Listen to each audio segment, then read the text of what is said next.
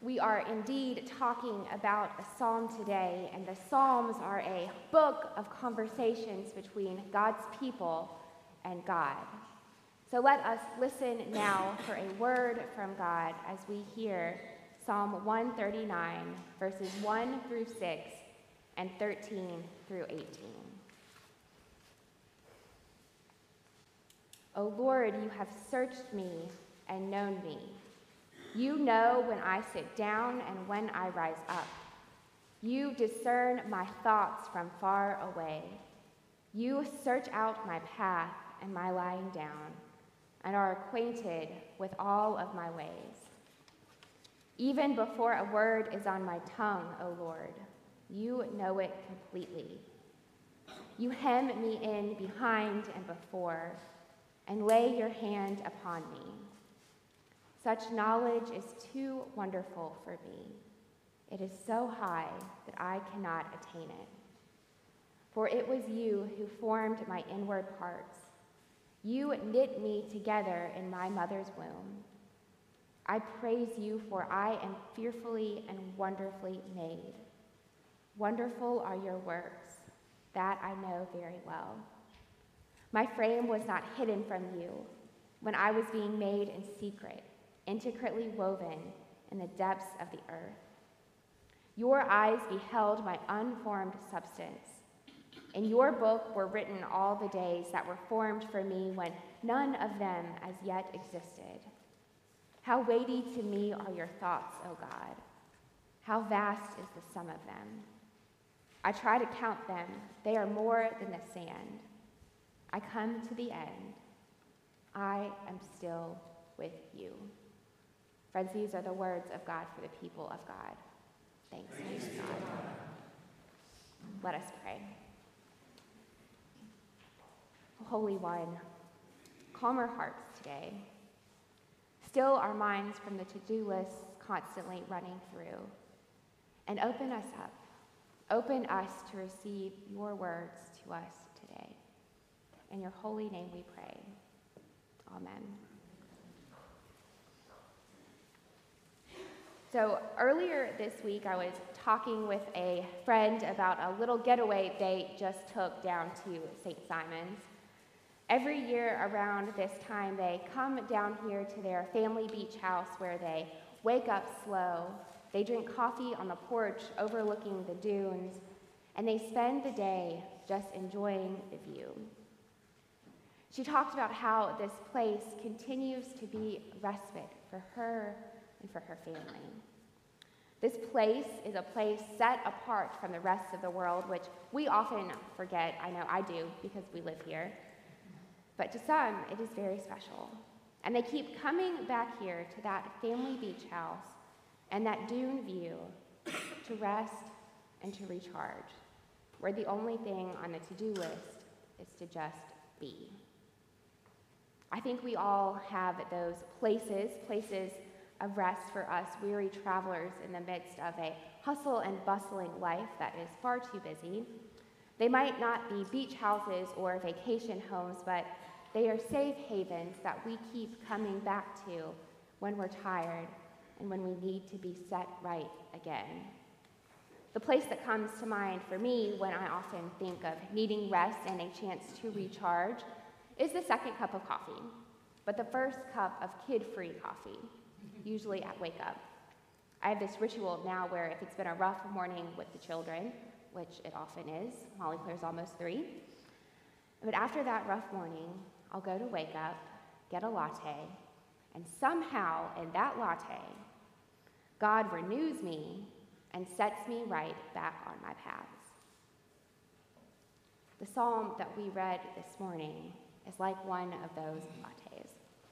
It's one of those sacred places where we can find rest and renewal. In our faith, it is one of the places that we go over and over again to rest from our journeys and to be set right on our paths.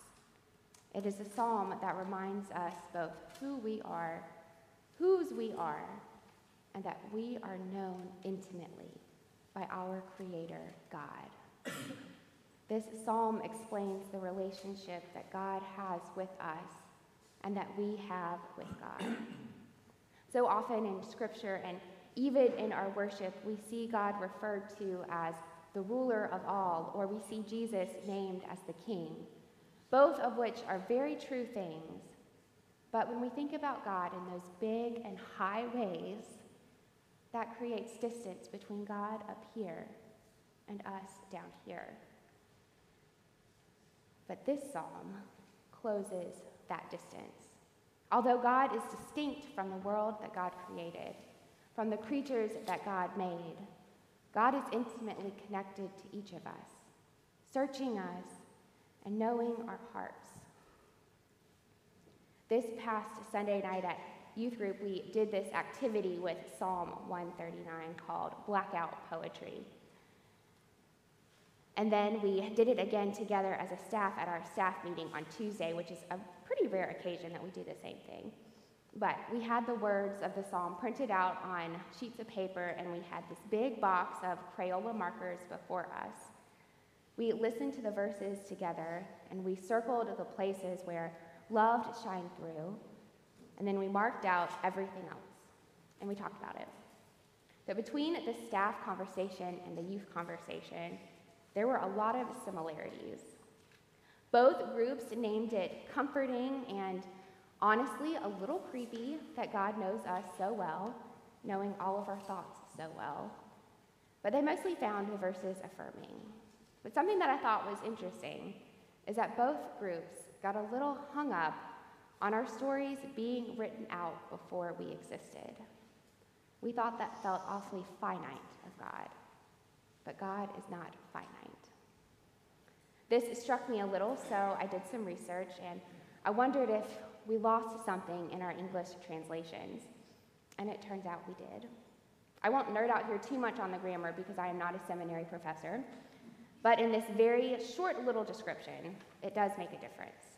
The verb here to write is in the nifal tense, which describes a past tense action that is both ongoing. It's not yet complete. And those don't always translate well into English, do they? But it shows us that God not only made us and knew us, but that God continues to make us, to mold us like clay, and to write and ordain our days. It reminds us that God has not stopped knowing us, even thousands of years later. Now, we as a society love to put our best foot forward we like to give off this era of perfection, of having it all together, and everything is going exactly as we planned it. And we as a church are like that too. We like to be seen as perfect, but we are not perfect. We don't want anyone to see those less than perfect pieces of ourselves because we're fearful that our worth depends on this put together self we portray. And then we read Psalms like this. We get a glimpse of this relationship that God had with the author and that God continues to have with us, lifting up how we are fearfully known by our Creator and that we are loved, still, even in the midst of our many imperfections. If we matter to God to know us so completely well and so intimately, Shouldn't it matter for us to know one another in that same way? To let ourselves be known by one another. We are fearfully and wonderfully made, made to know one another and to love one another. God continues to invite us to be known by God's people, to be our true selves with one another rather than always putting on that mask that we're all put together like we portray. I know I'm one of those people that likes to be seen as put together. But this week I had a bit of a revelation around that, and I don't know if it's just the psalm or something else happened.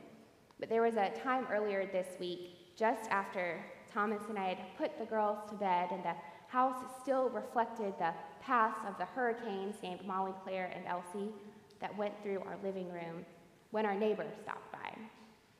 The three of us visited over a pile of dirty dishes on the table and food that definitely was still smeared all over our dining table.